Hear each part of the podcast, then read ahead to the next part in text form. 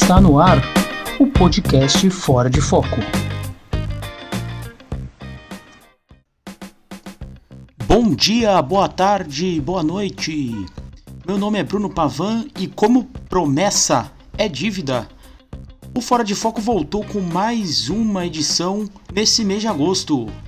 A 18ª edição do podcast traz uma entrevista com Fred04, o líder e o vocalista do Mundo Livre SA, banda pernambucana que está lançando o disco A Dança dos Não Famosos.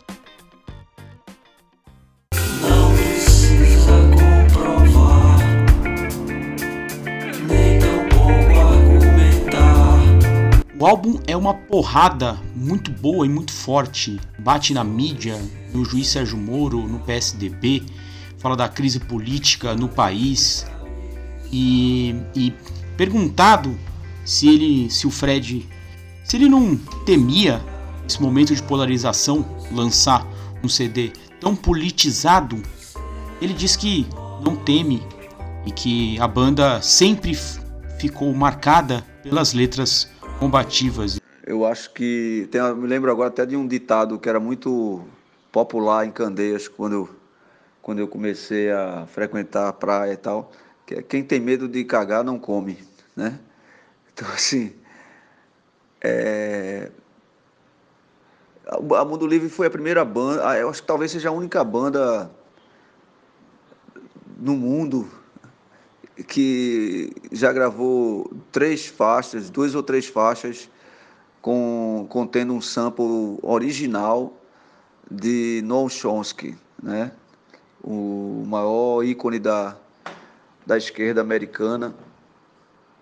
E, e, numa, e um áudio que foi eu mesmo que produzi em pleno acampamento do MST no Rio Grande do Sul, numa área rural lá nas, é, é, nas proximidades da, da grande Porto Alegre, é, período em que Chomsky estava visitando o Fórum Social Mundial, eu, eu, eu entrevistei, eu fui um dos poucos escolhidos para participar da coletiva e, e, uma parte desse áudio eu utilizei em, em algumas faixas do, do disco o Outro Mundo de Manuela Rosário, que é até mais político ainda do que esse. A gente lançou, antes disso, um álbum Por Pouco, que, a despeito de ter sido uma, uma, um lançamento da, da empresa golpista por excelência, que era Abril, né, era Abril Music, que lançou o álbum Por Pouco, ele tinha na capa uma imagem totalmente tabu, proibida pelo, pelo sistema que era o, o, o, o muro americano. Era proibido falar do muro americano.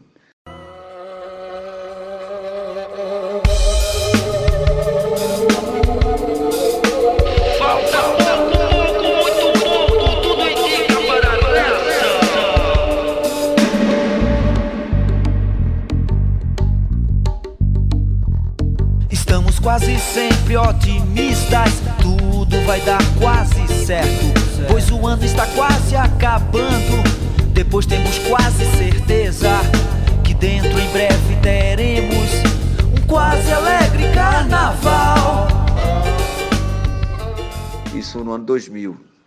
E esse disco ganhou ganhou o prêmio da música, aliás, o, o prêmio APCA, né? Como melhor álbum do ano 2000 pela APCA. Então, assim, eu não, a gente ia ser um, até uma coisa até meio é, bizarra, né? Se a, a, gente já, já lançou tanta coisa com esse sentido de protagonismo, de, de é, tanta coisa bandeirosa, digamos assim, em outros períodos da, da, da história do Brasil. Aí, justo num período mais premente e mais crítico, a gente vai lançar um disco alienado. Né? Eu acho que seria algo. Eu acho que o risco que a gente corre, a gente vem correndo desde o início da carreira. E, e a gente viu aí as gravadoras que fecharam as portas para a gente e, e, muito, e as revistas e veículos que fecharam as portas para a gente. Então agora tudo fechando, as gravadoras fecharam, o, o a Veja está fechando, né? É, vários, vários colunistas e editores estão perdendo emprego. É, e o Mundo Livre está aí até hoje. Então, assim, o risco, claro, que a gente corre é desse álbum ficar confinado numa bolha, mas é, que, assim, é uma bolha que tem a mesma dimensão de toda essa onda Lula livre, de todo esse, esse clamor, hoje até mundial, que é o Lula livre, e a denúncia do golpe. E essa bolha, hoje mesmo estava vendo um, uma matéria aqui que mostra que, segundo a última pesquisa Vox Populi, o PT, por exemplo, é o, o partido mais querido do Brasil, tem dez vezes mais é, intenções de voto do que o PSDB, por exemplo, que é o, o partido emblemático da direita. Então, assim, é, o PT está. E, e, e o, o, os, os brasileiros que clamam pela, pela, pelo direito de votar em Lula, por exemplo, é, já ganhariam a eleição no primeiro turno. Então, assim, é, se, se o risco maior que esse disco enfrenta é, ficar confinada nessa bolha que representa hoje quase 50% do eleitorado brasileiro, então é, eu não tenho muito que ficar assustado com essa postura, não. Eu acho respeito, como já falei, mas acho estranho realmente a postura de muitos artistas aí num país onde, onde já houve, é, onde a música já, já, já já serviu décadas atrás como principal porta-voz da, da resistência a, da resistência e da luta por democracia e da luta pela é, pelo, contra, pela luta contra o autoritarismo. Né? A música, em outros tempos, a música brasileira se celebrizou até a próprio símbolo, a própria sigla MPB foi, foi uma sigla que surgiu é, no momento em que as siglas clandestinas, né, como, como MR8, né, ALN e, e muitas outras, as siglas clandestinas é, se é, é, é, significavam, né, remetiam a uma, a, um, a uma luta até sangrenta pelo retorno da democracia, foi que deu origem à MPB, a essa sigla MPB. E aí é muito, muito estranho ver hoje o quanto é, esse, esse ambiente de covardia e de omissão tomou conta da, da nova geração de músicos que a gente vê aí com uma postura completamente, é, sei lá, de, de pseudo-isenção em relação a, ao esse inverno que toma conta da vida social e política e econômica do Brasil.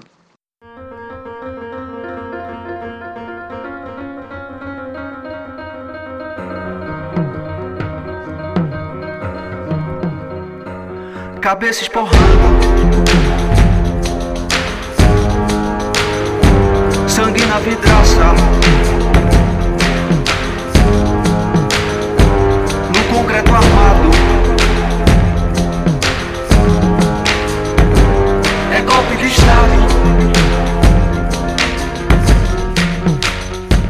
O nome do álbum e a arte da capa também segue nessa coisa das críticas sociais. A, dança dos não famosos faz uma provocação óbvia com o quadro A Dança dos Famosos do programa Domingão do Faustão. E a arte da capa traz um frame do vídeo que ficou famoso, em que o PM quebra um cacetete na cabeça do estudante Matheus Ferreira em Goiás durante uma, um protesto contra a reforma trabalhista e da Previdência. Bem, é, essa foto aí, é, eu me lembro que a primeira vez que eu, que eu vi foi, foi muito impacto, assim, se não me engano foi em 2017, uma, uma manifestação contra a reforma trabalhista e da Previdência, lá em Goiás, e um policial quebrou um cacetete no rosto de um, de um, de um manifestante. E aí um fotógrafo chamado Luiz da Luz foi que na verdade fez um vídeo. E aí foi bem, foi, foi bem viralizou, inclusive. E aquilo estava na minha cabeça e foi uma, inclusive uma, uma um presente que eu ganhei nesse processo todo de elaboração e produção desse disco, um dos momentos felizes assim, foi quando eu soube através do, do parceiro na, na, na arte da capa, que foi o Fábio Pantone, que fez a arte da capa, é ele que fez o contato para autorização, tanto do fotógrafo quanto do, do, do personagem, né? do Matheus Mateus Silva. E, é, e ele me deu um retorno que eu fiquei super contente quando disse que os caras ficaram super surpresos e, e adoraram a ideia de, de vir a capa de um disco do Mundo Livre, porque são fãs da banda e só queriam receber com pagamento ingressos e ingressos e, e, os discos quando, quando saírem e tal porque já até já viram shows do Mundo Livre lá em Goiás e tal. E, e o nome é, tem a ver sim com o momento, porque quando a gente começou a pré-produção do disco, é, ficou bem claro que ia ser um dos discos mais dançantes, né? Porque as, as bases que a gente estava compondo no, nas jam session tal, as bases mais legais eram as bases mais dançantes e que, e que eu fiquei com vontade logo de não só escrever coisas envolvendo esse tema da dança e tal, como comecei a pensar um conceito para o próprio disco que também envolvesse essa coisa da dança, né? E aí, como é, as letras, os rascunhos de letras já, já eram coisas bem direcionadas ao golpe, a, a, a essa turbulência política, a questão da, da, dos protestos, das manifestações e, e, obviamente, da Globo. Aí eu fui juntando coisa com Globo, com dança, e aí veio essa história do, de tirar esse, esse sarro com, com o quadro de dança do, da Globo, né, que é a dança dos famosos, e aí acabei criando esse trocadilho aí tem a ver totalmente com, com o momento do país.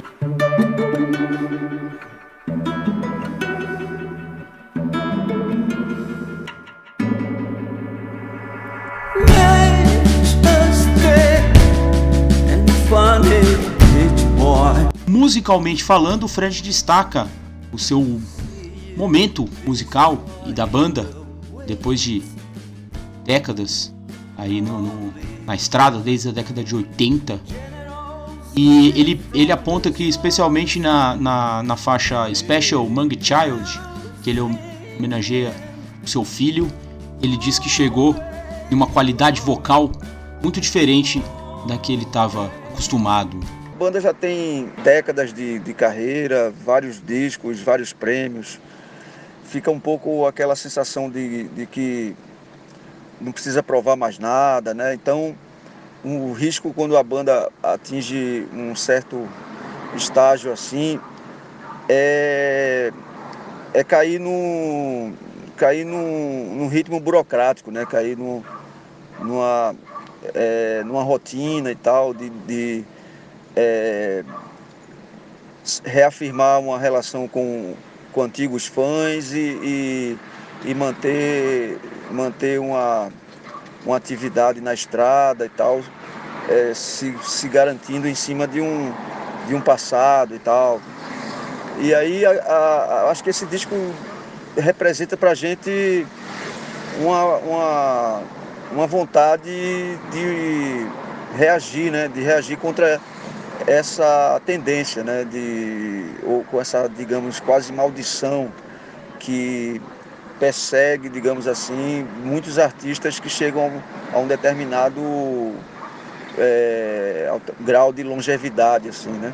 Então é, é uma vontade de, de, de se reinventar também, né? De se reinventar, de mostrar que a linguagem que a gente gosta de, de trabalhar, ela é quase que ilimitada, assim, a gente é, não se sente, digamos, não se sente totalmente é, confortável ou acomodado é, com o que a gente supostamente já conquistou até agora. A gente tem sempre tem sempre alguns novos desafios que a gente quer que a gente sente necessidade de, de superar. Né? Então é isso, eu acho que é, nesse disco, por exemplo, você pode até achar, é, as pessoas vão ouvir e, e achar que é, tal, tal trabalho, tal fase era melhor, o primeiro disco foi o mais marcante, ou o terceiro foi o mais marcante.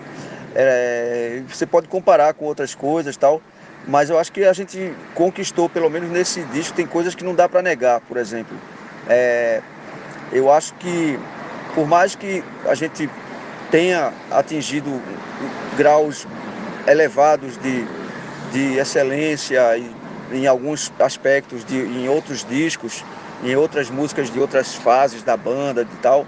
Mas, por exemplo, eu acho que eu que a, a, é, em termos pegando a, a, minha experiência, em termos de performance vocal, por exemplo, eu acho que em nenhuma outra fase e em nenhum outro álbum eu cheguei nem próximo de, de atingir, digamos, uma, uma é, um grau de interpretação com tanta intensidade, por exemplo, do que em Special Mangue Child. Eu acho que é algo que todo mundo está comentando quando ouve o disco e tal, até se surpreendendo pelo fato de eu ter, de eu ter cantado assim como no estilo mais de, de Kroner mesmo nessa música, como, como nunca tinha feito antes. Então acho que a interpretação é, e a, a digamos assim, é, o alcance vocal, né, o alcance de, de é, flexibilidade, sei lá, digamos assim, de performance vocal. Numa faixa, nessa faixa, por exemplo, por mais que você pode gostar de outros discos, mas é, isso aí foi um desafio que eu superei, assim, nunca tinha conseguido uma performance como essa e até por uma questão emotiva do que essa música significa para mim. É a primeira vez que eu gravo uma música que eu fiz para o meu filho, sabe? Para um filho meu, né? É, então, assim, tem um, um grau de, de, de, de, é, de, um grau assim, de compromisso e de, é, é, de sei lá, de, de dramaticidade, sei lá, de sentimento é, né, nessa interpretação que eu nunca tinha cons conseguido em nenhum outro disco. Né? Aí se tem outros momentos também do disco, por exemplo, eu acho, aí a questão de gosto, que o melhor solo de guitarra que eu, que eu consegui gravar até hoje numa faixa, num, num rock, até hoje foi em Tóxico, né? o solo que encerra o disco para mim, eu nunca consegui tanta intensidade, tanta visceralidade num solo quanto, quanto nessa música. Então, é, tem até uma, uma coisa de, de satisfação infanto-juvenil que eu resgatei ouvindo e ouvindo e ouvindo várias vezes depois que ficou pronta essa faixa aí. Então, é, num certo sentido, é o disco é, é, é, um disco bem rock and roll.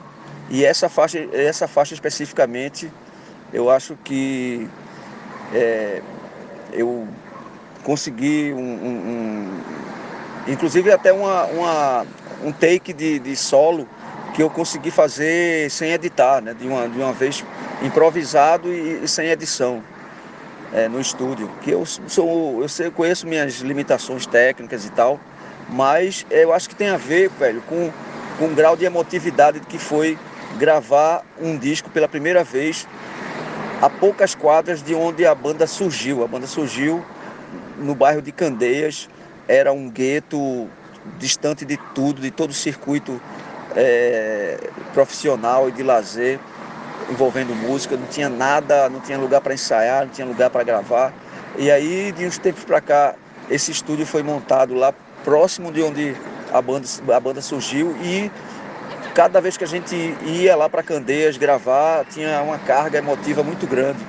Então eu acho que isso favoreceu um, uma, uma a, a gente se contaminou, né? principalmente eu e o Batera, que somos os dois remanescentes da primeira formação, meu irmão Tony, a gente se contaminou muito com, essa, com esse lance de, de gravar pela primeira vez em Candeias, assim, sabe?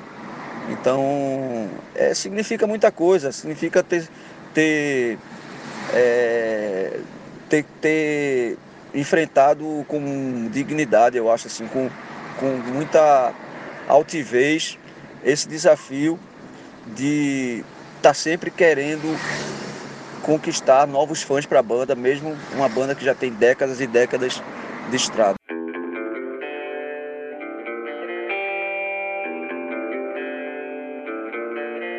Amigão, não sou um vendedor, mas aqui vou revelar quem sou. Já fui pai,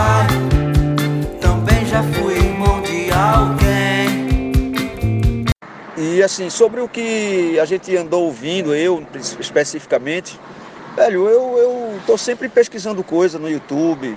Eu tenho ouvido é, uma banda chamada é, Aphrodite, Aphrodite Child, que é uma banda é, grega dos anos 60. Tenho ouvido é, Sondre é um músico é, norueguês, puta compositor de rock and roll, assim. É, tenho ouvido Sigur Ross, tenho ouvido é, Arctic Monkeys pra caralho, Jake Bug, e nunca paro de, de reescutar, principalmente o legal do YouTube é que você acaba vendo clipes, vídeos e apresentações, performances de músicas que fizeram sua cabeça na infância, na adolescência, e na época a gente não tinha acesso a essa parte né, do visual, como é que era, como eram as performances, como eram os vídeos tal. Então nisso você pega uma faixa como como é, bailei, bailei de calção, que na verdade o nome original era Refugee. Essa faixa eu, eu, eu tentei remeter diretamente a bandas mod, a bandas dos anos 60, né, a, a, a bandas que falavam do um, um, um viramundo como eu, né, amavam os Beatles e os Rolling Stones, é, digamos assim, é, daquela fase onde muita gente, muitas bandas falavam do Vietnã, o pop respirava o Vietnã, e como a gente está vivendo hoje um clima de golpe, como, como, como o daquela época que no Brasil era uma ditadura, então eu, eu, eu vi muita coisa daquela época do, do sabe, do The Guess Who, do próprio Who, é, do, sei lá, é, The Animals, é, Eric Burdon. Então tem muita coisa nessa faixa especificamente, Refugee, é, tem muita coisa que eu é, de tanto de tanto chafurdar nesse universo é, meio, no meio assim, mod, né? Dos anos 60, é, acabou surgindo essa harmonia é, emblemática assim do disco, né? Que fala se na, se, se na época tinha o Vietnã, hoje tem esses refugiados, tem, tem na, na mesma faixa eu, juntei a questão dos refugiados com a questão do terrorismo, com a questão é, do, do, fundamentalismo, né? Rezei, rezei, dormi, acordei. Tem tudo isso é, misturado, sim. Olha, eu cumprimentá-los, eu quero fazer uma declaração. À imprensa brasileira declaração ao país.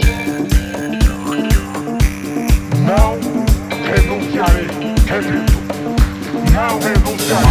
Marcela, solicite ao comissário Nutella pra benzer o pão. Sossegue, venha ler nosso evangelho. Louve a boa fé do eletrochoque de gestão. Os chamados gestores não políticos também sofrem uma dura crítica no álbum A Dança dos Não Famosos.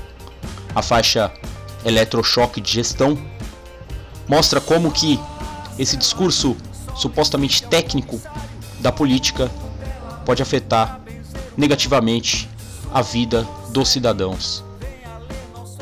Esse trocadilho aí, né, velho, eletrochoque de gestão é justamente é, um sarro com, com esse, é, esse, esse discurso também hipócrita de, de negar a política, né? A, o, o, cara, o cara faz campanha para prefeito ou para governador e o caralho, é, negando a política, negando o compromisso é, partidário ou com programa, com programa é, de, com modelo de sociedade e tal. Ah, não, eu estou aqui para gerenciar, como se uma cidade ou, ou, um estado fosse uma empresa. E isso aí é, é e, e, isso aí é, é, é uma coisa mais é, ilusória e, e, e, digamos assim, é, covarde até, porque e no clipe a gente faz questão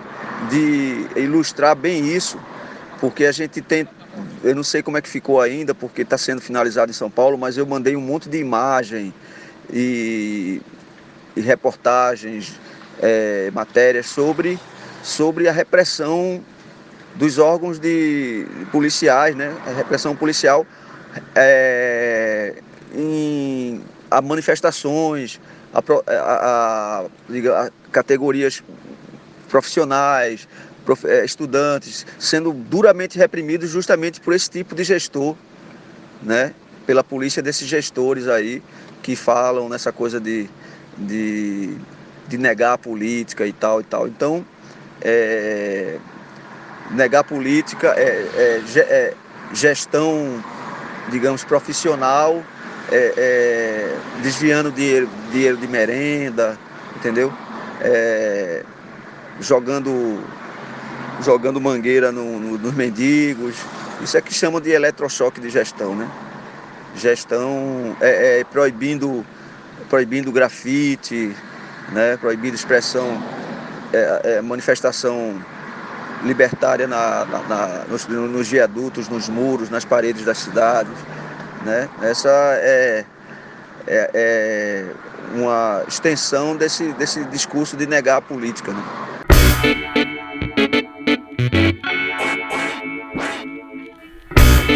Agradeço meu Pai por sua benção, pela celestial porção. E a faixa, a primeira faixa que foi lançada desse álbum foi no começo agora do ano de 2018, que é Meu nome está no topo da sagrada planilha. Também há uma crítica forte mas ao discurso da oposição do PSDB, presente ali no a sagrada planilha, né? a planilha da Odebrecht, e a música faz essa crítica a essa demagogia tanto da imprensa quanto dos, dos tucanos pelo discurso anticorrupção. Não só a questão da, da Odebrecht e tal. E mas é uma cutucada nesse discurso hipócrita, por exemplo, dos tucanos, né? E de, e de toda essa mídia que, é, que se especializou em blindar os tucanos, né? Porque, por exemplo, o, o Geraldo Alckmin, que agora é o candidato oficial da mídia é, conservadora, o Geraldo Alckmin, a alcunha dele na lista famosa da Odebrecht era o santo, né? É um cara da, da, do Opus Dei, né? um cara com, né, que posa de... Né? Então, assim, a corrupção, os milhões que acharam nas contas do Paulo Preto, que abasteceram campanhas de, de, de é, Alckmin, Aécio, todo mundo, Serra e tal, é como se fosse assim, é, é aquela história, eu assino em nome do Espírito Santo, quer dizer, é, a, a, a, esse, essa, essa propina, quando vai para os tucanos, é uma propina sagrada. Né? É uma propina que, se quiser, vai reclamar do meu sócio lá de cima, né? porque o cara é o santo, é o Opus Dei. Então é aquela história né? que é, a corrupção, é, que não é uma coisa característica do Brasil, nem da política brasileira, tem corrupção. O Brasil, o Brasil é um aprendiz de corrupção em relação aos Estados Unidos, ao, a, a Suíça, né, a, a toda, a toda, toda a Europa. Né? Então, assim, é, mas o que é essa música fala muito dessa coisa da, da é, é, é tem essa em vários momentos do disco não só nessa música fala da boa fé, né? Me lembro que teve um uma projeto que a Lava Jato mandou para o Congresso de, é, de combate à corrupção, que falava nisso, que é, a lei pode até ser desrespeitada, contanto que seja em nome da boa fé, sabe? Então, assim, até a tortura pode ser né, todo tipo de, de violação de direitos pode ser, é, pode ser é, pode ser aplicado, contanto que seja em nome da boa fé. Né? Então, assim, é, é aquela coisa do procurador é, evangélico, sabe? Então é isso, é uma cruzada, digamos assim, uma cruzada é, neoliberal, né? É uma cruzada neoliberal. A música fala disso.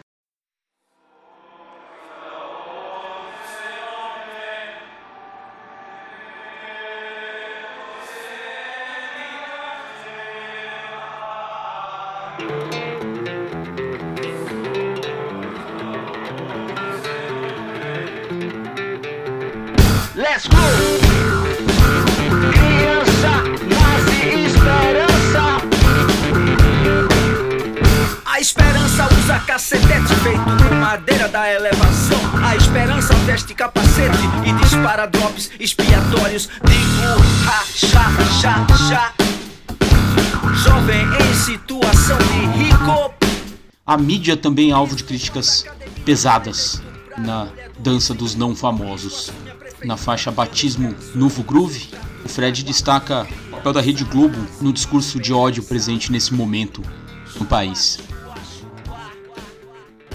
Na verdade, ela surgiu de, um, de uma constatação minha, né, de que de, desse discurso hipócrita da Rede Globo, né, que é, criou esse programa Criança Esperança, né, mas é assim é, ironicamente, é, a mesma empresa, né, o mesmo monopólio que é, se arvora nessa missão, entre aspas, de, de salvar, né, salvar o destino das pobres criancinhas de rua, das crianças em, em situação de risco no país, essa mesma empresa é a que patrocina um golpe, né? quem fomenta a, a, o ódio ao Nordeste, o ódio a, ao Bolsa Família, né? e patrocina um golpe que é, vem sendo responsável nos últimos dois anos por destruir o destino dessas crianças. Né? Um, um golpe fascista né, que tira os direitos das famílias, dos trabalhadores, tira o, o, o acesso à, à, educação, à saúde. Então, assim, é, é uma. É um, uma, um projeto absolutamente nazista, né? né? Então, é, então foi que surgiu esse, esse paradigma aí do criança nazi esperança. Né? E aí foi que eu fui desenvolvendo e foi surgindo essa letra aí é, com, com uma, uma, uma construção alegórica, né? Em cima desse, desse paradigma e dessa, dessa contradição é, bizarra, né?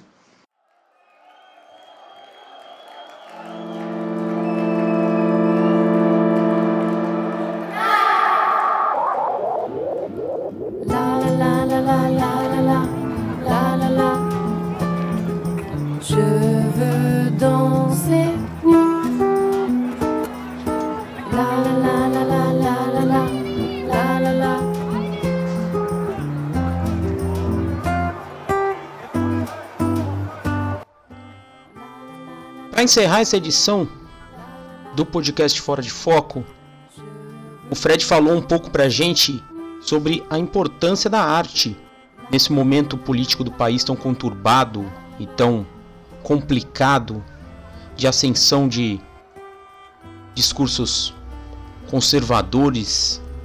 Então ele falou como que a música, a dança pode colaborar para ser uma voz de oposição nesse momento. E ele também critica a falta de posição dos artistas nesse momento político do país. Cara, é, é uma coisa que eu fico até, até um pouco espantado em ver como tem muito pouco, muito poucos músicos é, num momento tão, tão importante do país é, se envolvendo nesse, nesse, nessa guerra cultural que a gente está vivendo, né, cara? É, tem uma música, desse, uma faixa do disco, inclusive, que, que é, chama Je danser que é um em francês, né? Que fala um pouco disso, de guerra cultural, né?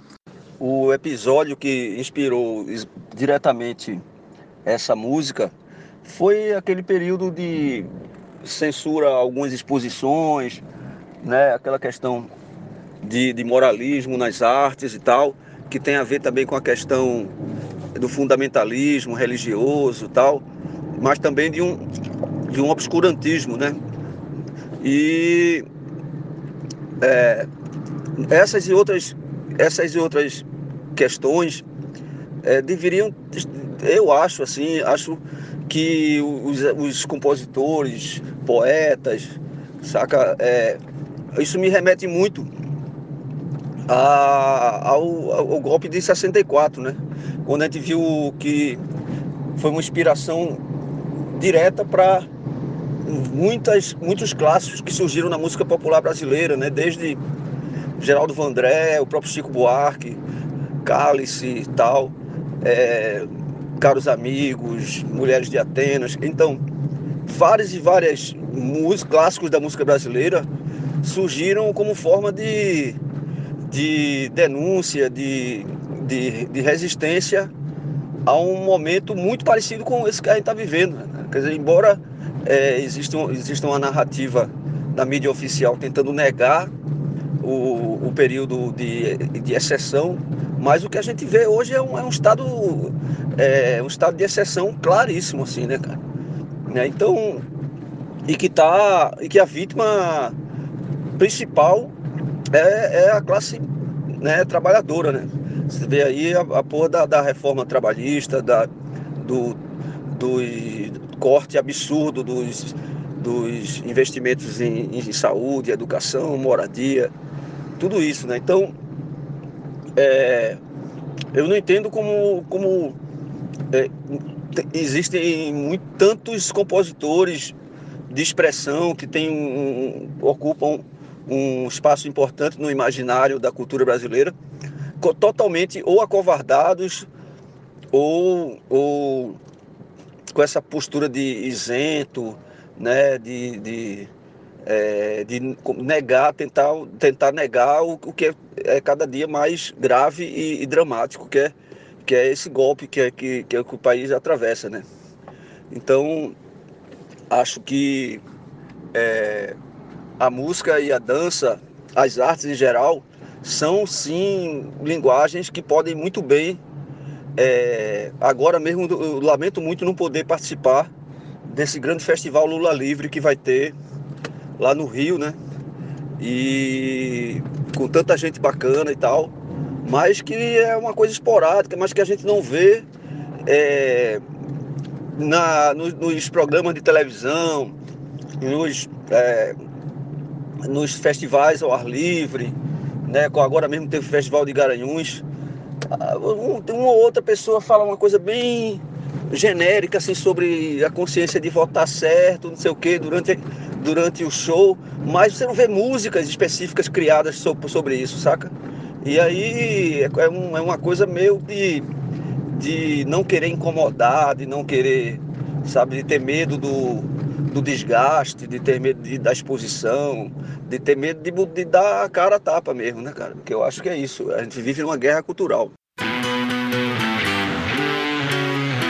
O sol jamais se põe na colossal estante do salão dos cristais do castelo Googleplex. Acham mesmo aceitável a vida se consumir numa deprimente corrida. Thank you.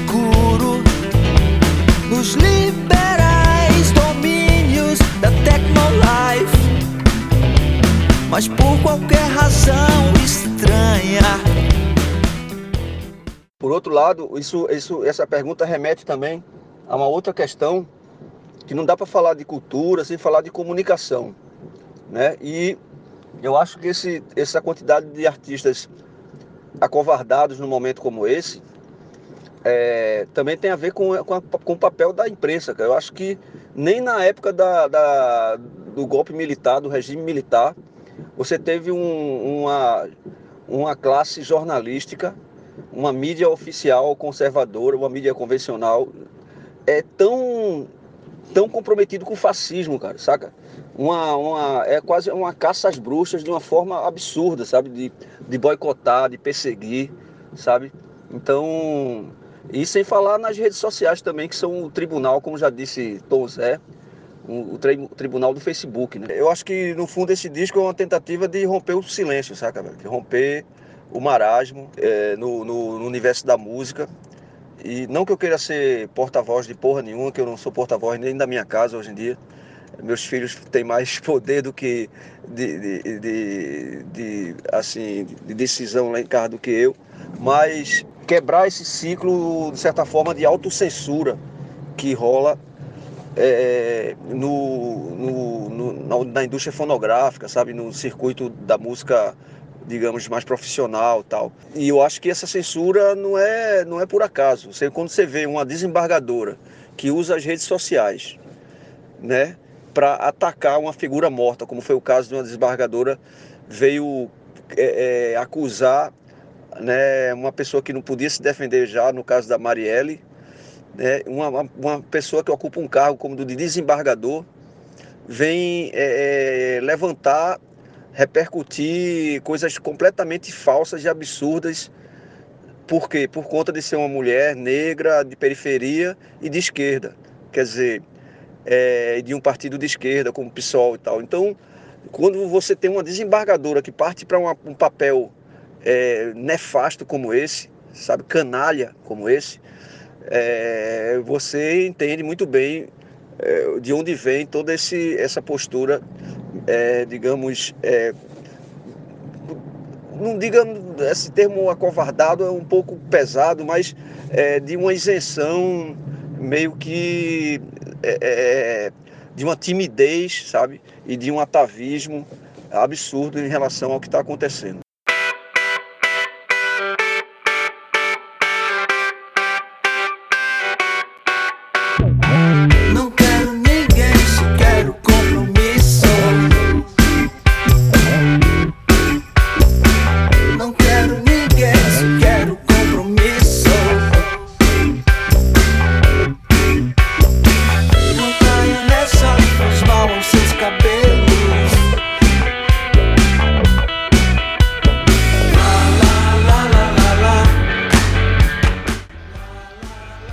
Acabou a 18ª edição do podcast Fora de Foco. Foi bom estar com vocês, brincar com vocês. Queria agradecer muito ao Fred04, grande artista e grande grande quase que um pensador lançar essa bomba, esse tiro em forma de álbum musical. Eu acho que a gente está precisando cada vez mais, como diria Science, desorganizar para nos organizarmos ou nos organizarmos para desorganizar.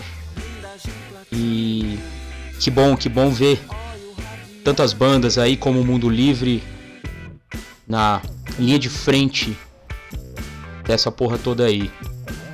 Então queria agradecer muito a ele, queria agradecer muito você, ouvinte, que chegou até aqui no, na abertura eu gravei que seria a segunda edição no mês de agosto, né? Cês, como vocês podem ver aí no lançamento não foi, lançamos já em setembro, mas tudo bem, comecinho de setembro. E espero que vocês tenham gostado, espero poder voltar ainda esse mês, antes do primeiro turno da eleição, ter alguma alguma coisa bacana aí para todo mundo. Beleza, gente?